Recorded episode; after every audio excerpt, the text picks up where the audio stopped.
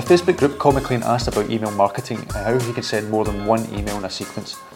One of my past videos did touch on this briefly, but let me go into a little bit more detail. MailChimp can do this with its automated options, however, I find these limiting. I'm a big fan of Autopilot HQ. With this, you can set up various options like A-B testing, or even send out an email if a returning customer has visited a specific page on your website, and it can even send out SMS messages.